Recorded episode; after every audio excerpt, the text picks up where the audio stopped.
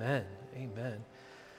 Well, it is good to see you this morning. Thanks, Pacers, for sharing with us. Uh, if you have a Bible this morning, would you turn with me to Joshua, uh, the book of Joshua, the 24th chapter? As you turn there, let me just say a couple of things uh, this morning. First of all, uh, thank you to all of you who not only helped put together and run the event last night to help raise money for our kids to go to NYC, but thanks for all of you who attended and participated last night. Um, I think they're still trying to kind of figure out all the money part of it. Um, but it looks like you raised about $26,000 last night, which is amazing. So thank you. That um, gets us, I think, over half of the way there uh, to being able to help all these families um, and kids get to go to NYC this summer. And, and let me just say, um, thank you for being the kind of congregation that I don't have to talk about money very often. Uh, so thanks for the ways that you raised money during Thanksgiving for our project to Southeast Asia. Uh, but I will say today, uh, today and the next two Sundays after this are really important for us as a church in terms of tithes and offerings.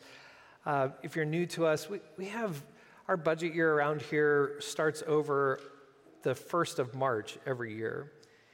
And so part of what that means is year end giving, by the time we get to January 1st, um, we're then trying to figure out okay, what does next year's budgeting look like? And uh, last year, in part because uh, still coming out of COVID, some of our expenses weren't what they normally were.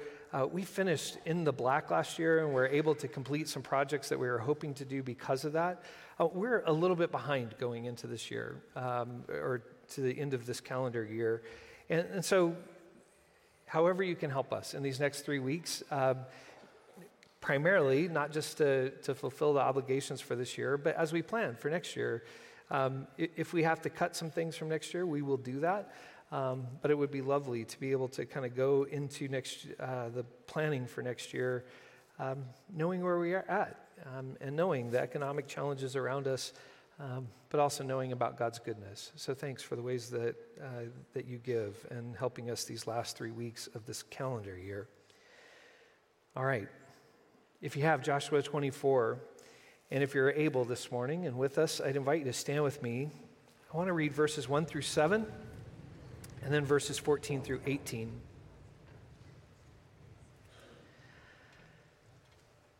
Joshua gathered all the tribes of Israel at Shechem. He summoned the elders of Israel, its leaders, judges, and officers. They presented themselves before God. Then Joshua said to the entire people, This is what the Lord, the God of Israel, says Long ago your ancestors lived on the other side of the Euphrates. They served other gods. Among them was Terah, the father of Abraham and Nahor. I took Abraham, your ancestor, from the other side of the Euphrates. I led him around through the whole land of Canaan. I added to his descendants and gave him Isaac. To Isaac I gave Jacob and Esau. I gave Mount Seir to Esau to take over. But Jacob and his sons went down to Egypt. Then I sent Moses and Aaron. I plagued Egypt with what I did to them. After that, I brought you out. I brought your ancestors out of Egypt, and you came to the sea. The Egyptians chased your ancestors with chariots and horses to the Reed Sea. Then they cried for help to the Lord. So he sent darkness between you and the Egyptians. He brought the sea down on them, and it covered them. And with your own eyes you saw what I did to the Egyptians. You lived in the desert for a long time. Now, verse 14. So now, revere the Lord, serve him honestly and faithfully Put aside the gods that your ancestors served beyond the Euphrates and in Egypt and serve the Lord. But if it seems wrong in your opinion to serve the Lord, then choose today whom you will serve. Choose the gods whom your ancestors served beyond the Euphrates, or the gods of the Amorites in whose land you live. But my family and I will serve the Lord. Then the people answered, God forbid that we ever leave the Lord to serve other gods. The Lord is our God. He is the one who brought us and our ancestors up from the land of Egypt, from the house of bondage. He has done these mighty signs in our sight. He has protected us the whole way we've gone and in all the nations through which we've passed. The Lord has driven out all the nations before us, including the Amorites who lived in the land. We too will serve the Lord because he is our God. The word of God for the people of God. Thanks be to God. You may be seated. If you've been following along with us in the story that changes everything, we get to the end of Joshua today. Tomorrow we start into the book of Judges. As I've been joking, nothing says Advent and Christmas like tent pegs through the forehead. Um, but that, we'll get into Judges. We'll see how that goes. Um, as we've been going through this journey, and as I was laying out texts, um, thinking about where we're going to go, sometimes it's been hard to figure out what text do we want to think about, especially as we gather for worship from these sections that we've been reading. And, and I will tell you, some of them are hard. Uh, in a few weeks, we'll get into Chronicles, and the challenge there is to find a good text to preach from. Um, in a few more months, we'll be in the Gospels, and we'll be doing like 21 chapters in a week. And the hard part there is how do you pick one text out of those 21 great chapters, right? This one was not a challenge for me. In fact, I, I love the 24th chapter of Joshua, and I found myself going to it often, in part because what Joshua does in the 24th chapter, in the speech that he gives to those kids and grandkids of Israel that are standing before him, so fits with the ways that I think about what it means to be people of faith. And so this morning, I want to talk about two or three aspects of Joshua's speech and, and how I, I think we ought to lean into today and, and how it frames and shapes our understanding of faith. And the first thing is this that, that in the speech that Joshua gives to the people, he understands that we are what I'll call today a storied people. I talk about this a lot with you um, that we are a people who cannot help it. We think of our lives in terms of story. Um, so, if we were to pass the microphone around today, and if we were to hand it to Pastor Diane and say, Pastor Diane, tell, tell us who you are, Diane is going to tell a story.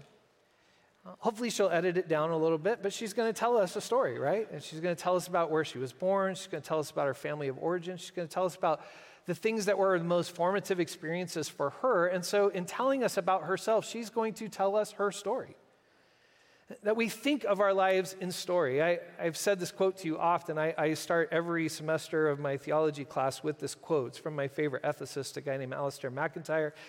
His most famous quote is this I cannot answer the question, What am I supposed to do? Until I can answer the prior question of what story or stories do I find myself a part. I can't tell you what I'm supposed to do until I can answer the prior question what story or stories do I find myself a part? It's why when you open the scripture, it starts with the story. In the beginning, when God created the heavens and the earth, the earth was a formless void, and darkness covered the face of the deep, while the wind of God swept over the face of the waters. But then God said, Let there be light. We are only about two or three chapters into the scripture, and we have a story.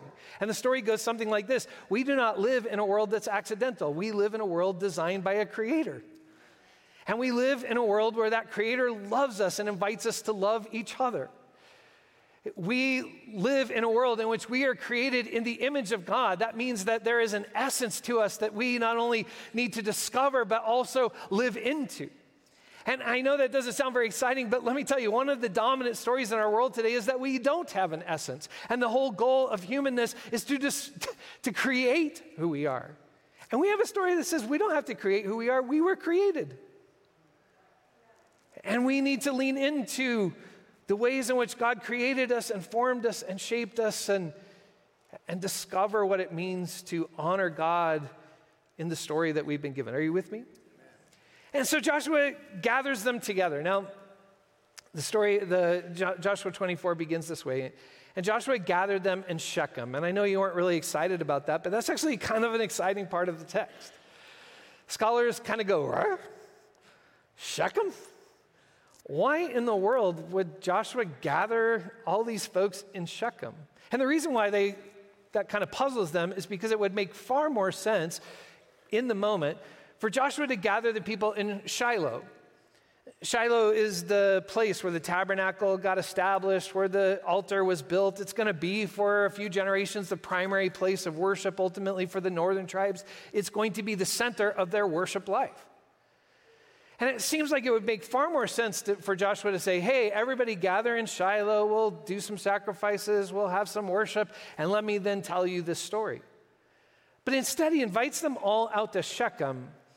Uh, if, you're, if you mean to be Nazarene, be a little bit like this summer we're going to Indianapolis, which is,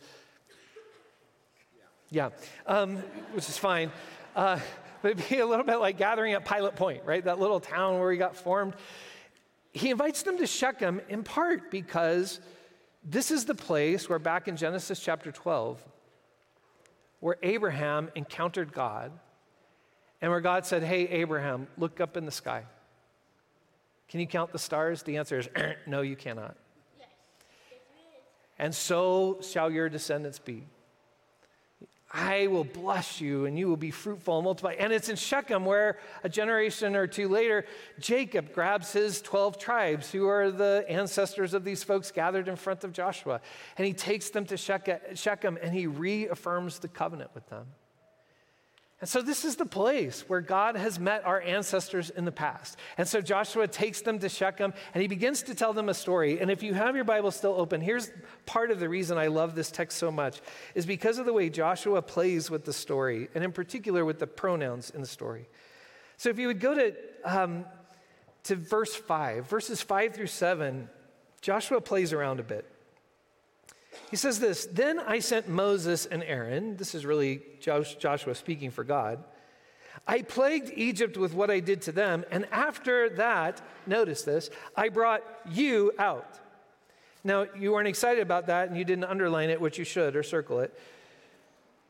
But remember, Joshua is talking to the second and third and fourth generations of the people who left Egypt.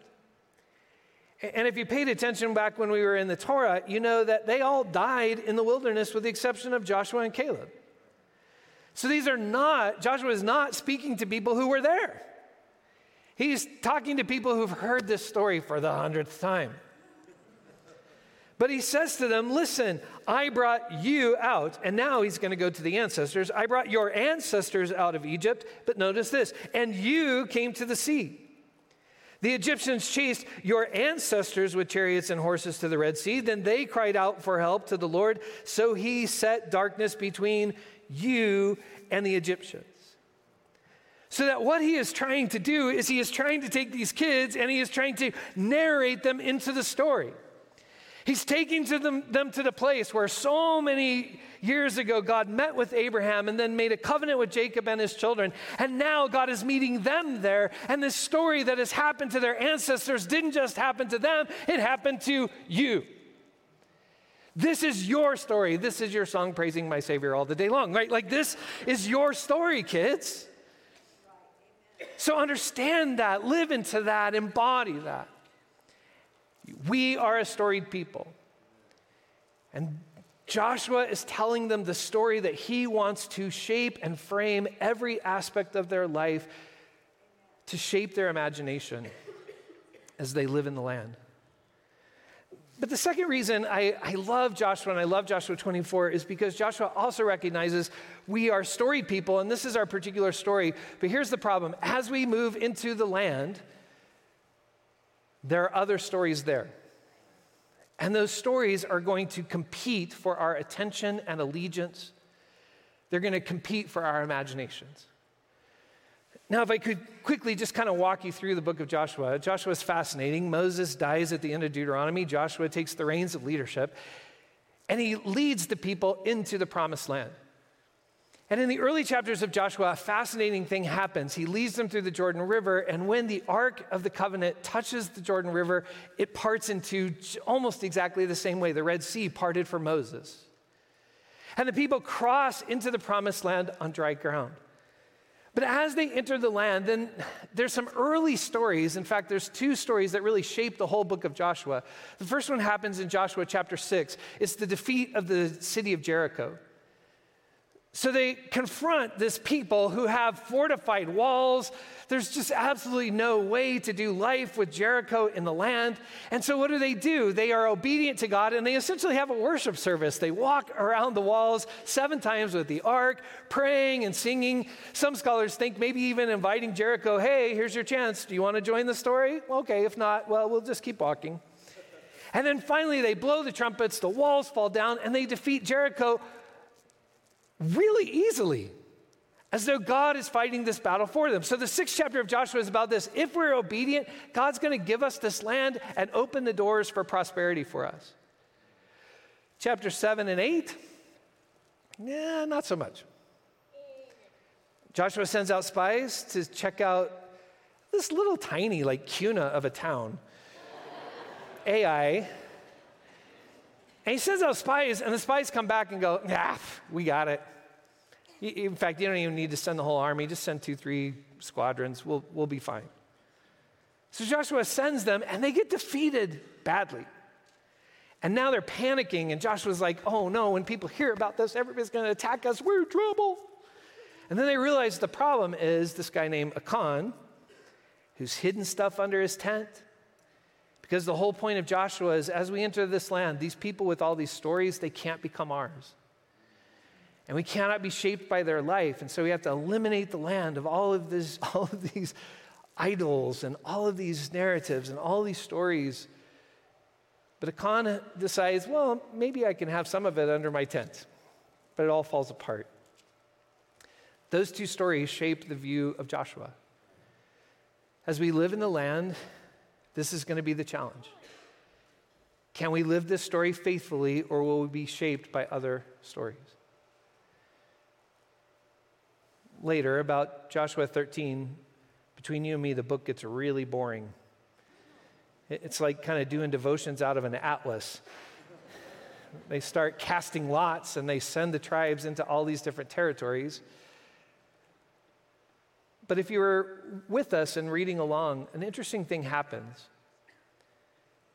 Eventually, they can't get rid of all the people in the land. In fact, I would say at some point in the story, they realize, man, like there's just too many stories out there just to eliminate all of them. And so we have to take what it means to be holy and to be shaped by this exclusive story of service to Yahweh but we are going to be a people who always live in the land with the Hittites and the Perizzites and the Amalekites and the Amorites and the Philistines for some reason, the Philistines. And maybe what it means to live faithfully is not to eliminate them, but maybe it, it means to live as salt and light and to witness to a truer story than the ones that they live. But here's the challenge Israel almost always finds that they don't abandon the worship of Yahweh and then just immediately convert to these other things. What they find is that they begin to try to synthesize them together. So, as I talked about last week, two of the major parts of the law have to do, first have to do with our appetites and desires, and the other has to do with God has given us dominion and authority, and how are we going to use that? We going to use that to bless others? Are we going to use that for self service? Are we going to use that to misuse other people? And these gods in the land so often are about misshaped desire and misuse of authority. And here's what the people begin to do they worship Yahweh, but then they begin to kind of merge. If I could worship Yahweh, but then kind of mess with my desires, that would be great. If I could worship Yahweh, but we could still get all this other stuff, hide it under our tent like Achan. If we could do that, then we'd really have something. But the problem is that never works. Those stories compete with each other. They compete for allegiance. Later, Elijah will say this to the people How long are you going to limp between these two options? Either serve these gods or serve Yahweh. Or later, Jesus is going to say it this way You cannot serve two masters. You will either love the one and despise the other, you'll grow devoted to the one and hate the other. You can't serve both God and money in Jesus' case. Joshua says it this way choose this day who you will serve. Either choose the gods your ancestors used to serve that God redeemed them out of, and I don't know why you'd want to go back to that mess, but, it, but choose them, or choose the gods of the people in whose land you're living. But as for me and my household, Joshua says, we will serve Yahweh. We will serve the Lord. Because they compete for allegiance. And the last thing I love about this text is this is that it realizes this has to be passed from generation to generation to generation. Years ago, um, I can't remember if it was the first memorial service I got to officiate, but it was one of the first. I've had a few more since then. Thanks a lot. Um, no, I'm just kidding. Um,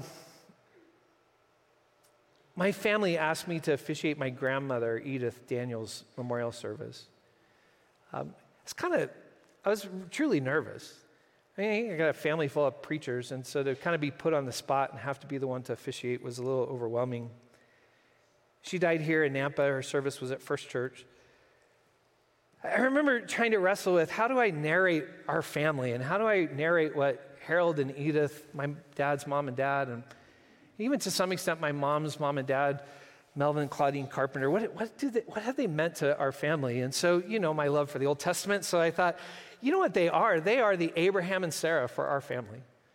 I mean, they have wild stories, both sides. They, they had no idea what they were doing when they got into this thing. My grandfather was 19 when he started pastoring his first church. We would no more give a church to a 19 year old today for very good reasons. Uh, but these were the, the kind of stories around our Thanksgiving table. I mean, I have heard a hundred times the story of Harold and Edith taking that first church in Nebraska and making $5 a week and tithing the first 50 cents to God and taking the next 50 cents and putting it in a savings account, right? I haven't nearly been as good as he was on $5. Um, but they were the Abraham and Sarahs for us. And, and I thought, you know, my mom and dad and um, my Uncle Jerry and Aunt Thurl and my Uncle Gary and Aunt Linda and my Uncle Steve and Aunt Debbie they're the Isaac generation. They struggled a little bit to know what it means to live into this promise, but they, crazy in our family, they all went into ministry. The faith of Abraham and Sarah's, they were so strong that they just, they, they embraced that story. They lived into that story. And so then I, in that service, I talked about how my generation, me and my sister and all my cousins, a few of who, who are here, we're the Jacob generation we got handed this amazing story and we wrestled with it. In fact, we limp a little bit, um, like Jacob, struggling with the story, but we learned to live into it. But I realized, you know what this story is? This story is not ultimately about Abraham and Sarah, and it's not even about Isaac and Rebekah. It's not even about Jacob and Leah and Rachel. It is about Joseph. Um, it's about, well, Caleb and Mel and Noah and Carrie and Jonah, and we're going to add Perry soon, and Sophie. It's about, will, will this story become their story too? And can they carry that faithfully in a new time with, with the same idolatries, just in very different packages than they've been in the past? And can they carry that faithfully and, and honestly, as Joshua says, Will they move that forward? And so Joshua invites them to, to choose this day whom they will serve and to choose whether to go back to those gods or to serve Yahweh faithfully. I think about that in light of Advent season. This is one of my favorite seasons with regards to living into the story, as we just saw a few minutes ago, that, that lovely shadow box manger. This is such a great season for for us living into the story. I love manger scenes. You guys know this. I, when I travel, I love to find manger scenes often that have the various cultures embodied in Mary and Joseph and the shepherds and the angels and the magi. Like, there's just something so cool about that, and there's something so fun when our children live into that. Where we try to imagine what, what does it mean to be Joseph and to be stuck in such a difficult situation? But to lean into honoring God. What does it mean to be Mary and to be invited in unique ways to carry the revelation of God into the world. And to be young and to be overwhelmed by that, but to live into that. What does it mean for, for us to be magi who are searching for something in life and we find it, but we find it in such unexpected forms and ways? What does it mean to be shepherds who just are in living everyday life and suddenly the light of God breaks into our life and makes everything different, right? There's something really good about living into that. And as we live into that story, I wish I could tell you that, that Christ will allow us to take all the beauty and all the good things of the season and just add it to the stories of the culture. I wish I could tell you that you are free to live and shape your desires however you want to and just add Jesus in or pursue all sorts of kind of power and just add Jesus in. But here's the reality He's so obnoxious, he won't let us do that. You can't serve both God and some other God. You cannot live into Christ's story and live into some other story. Can I show you something real quick if you have your Bible? Luke chapter 2 is one of those places we go to during the season. One of the kind of overlooked stories in Luke chapter 2, Mary and Joseph take baby Jesus to the temple to be dedicated. And it's this wonderful moment where they take him into the temple, and this old guy, Simeon, who's been waiting for generations for something good to happen in church, finally wakes up and says, Hey, I think I heard a hymn. Um, like, that was a good joke, and nobody laughed right there. I recognize that song. Um, this is chapter 2, verse 28 Simeon took Jesus in his arms and praised God. He said, Now, Master, let your servant go in peace according to your word, because my eyes have seen your salvation. You prepared this salvation in the presence of all peoples. It's a light for revelation to the Gentiles and a glory for your people, Israel. Such an amazing little psalm. His father and his mother were amazed by what was said about him. Simeon blessed them, notice this, and said to Mary, his mother, This boy is assigned to be the cause of the falling and rising of many in Israel, and to be a sign that generates opposition, so that the inner thoughts of many will be revealed. This powerful line to Mary, and a sword will pierce your innermost being too. Scholars wrestle with what that last line from Simeon might mean. My guess is that Simeon, who praises this one who is coming to make all things new, also says to them, but he will also be a dividing line. And his life will expose the inner realities and imaginations and values of people. And my guess is that last line is Simeon looking at Mary and saying, And not even you get out of this, Mary.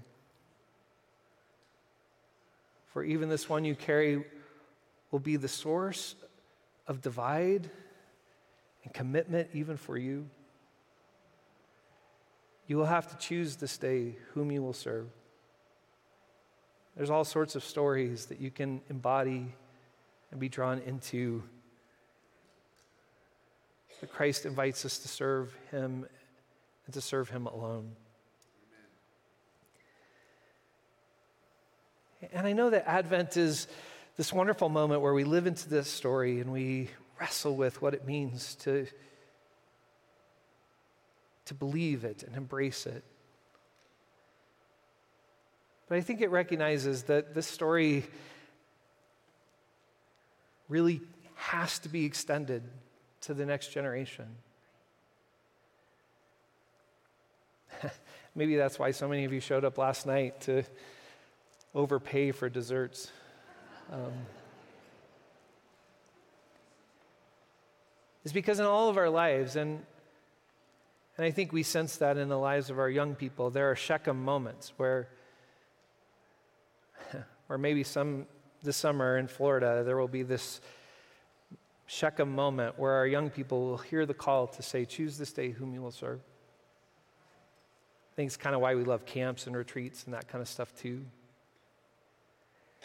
And let me say, what it means for a generation to live into that doesn't necessarily mean that people raised in it just continue to embrace it. Part of what I love about the book of Joshua is that somebody like Rahab, who started outside the story, becomes such an important model of what it now means to be in this story that wasn't hers originally, but she has now embraced with her whole being, so much so that she gets involved in the Christmas story too. Weird. Great. Welcome.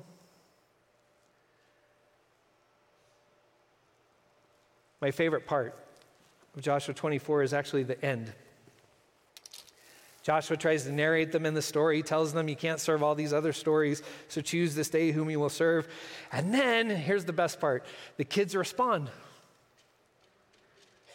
And the reason I think I love it so much is because as a preacher, I'm, you know, I say every week, kind of rhetorically, if you listened well today, and between you and me, I'm not, I say that because I'm not sure you did. Um, and one of the things that's funny to me is, you know, I, I love to shake hands at the back door, and, and it's, it's not infrequently that people will say, Oh, Pastor, or send me an email, Pastor, that was so good today when you said dot, dot, dot. And I'll think, I did not say dot, dot, dot. But I'm glad the Lord spoke to you, right? You just wonder, did, did people really get the message? And at the end of Joshua's speech, where he says, Your ancestors and you, your ancestors and you, choose this day, they respond this way Far be it from us that we should forsake Yahweh and serve these other gods. Why would we ever do that?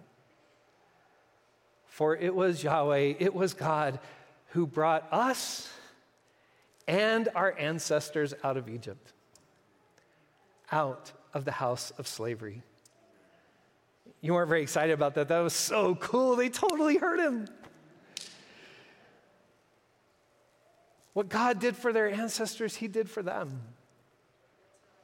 And why in the world would they go back to the house of slavery when the God who delivered their ancestors and delivered them is inviting them to continue to live forward as a people set free to be reflections of the God who comes near, of the Christ who comes to us, of the Spirit that transforms us? God, help us today. We come to the season where, in so many ways, we relive the story, and it's, ah, oh, so good. I pray that this story would get woven deep down into our imaginations and deep down into our heart, deep down into the core of who we are. I have a burden, especially for our young people, but, but I pray that for all of us. Um, you can't limp between two options for very long. And so help us to be people who know how to serve you and serve you alone. Uh, we live in a world with all sorts of different ways of framing and imagining and shaping our lives. Give us the eyes to see idolatries in their many different disguises. And help us to live lives shaped by you, set free from by you. And I pray, God, um, that, that that would be true in this moment, in this generation. But I pray so deeply that you would shape another generation who will love you and trust you and live for you and glorify you. And despite some of the ways we, the generation before them, carried it well and sometimes not so well, may the reality of you in the midst of that, may that be what forms them. May you be the one that shapes and forms them into new challenges, into new territories, into new places to be reflections of your goodness in the world. And without a doubt, there are some here today who are facing deep decisions, standing at Shechem, choosing this day whom you will serve. My guess is that decision is usually not made one time or twice, but it's probably made a thousand times in a thousand different ways on a thousand different days. And so guide them and direct them, we pray. Fill us with your spirit. For it's in Christ's name that we pray. Amen.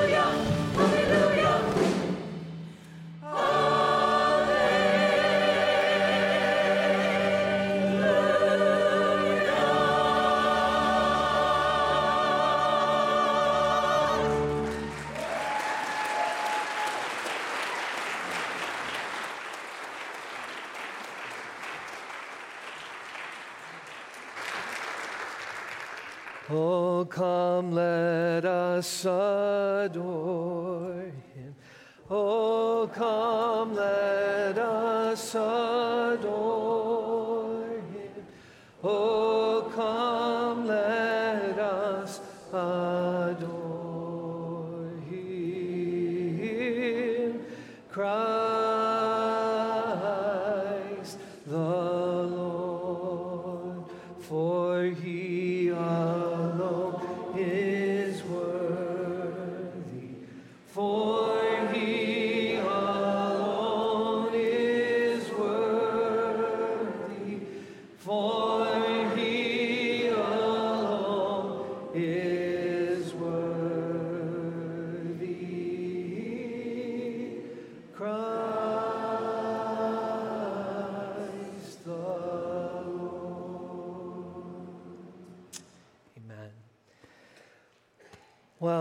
if you've listened well this morning, we are invited into a life that loves God with all our heart, soul, mind, and strength.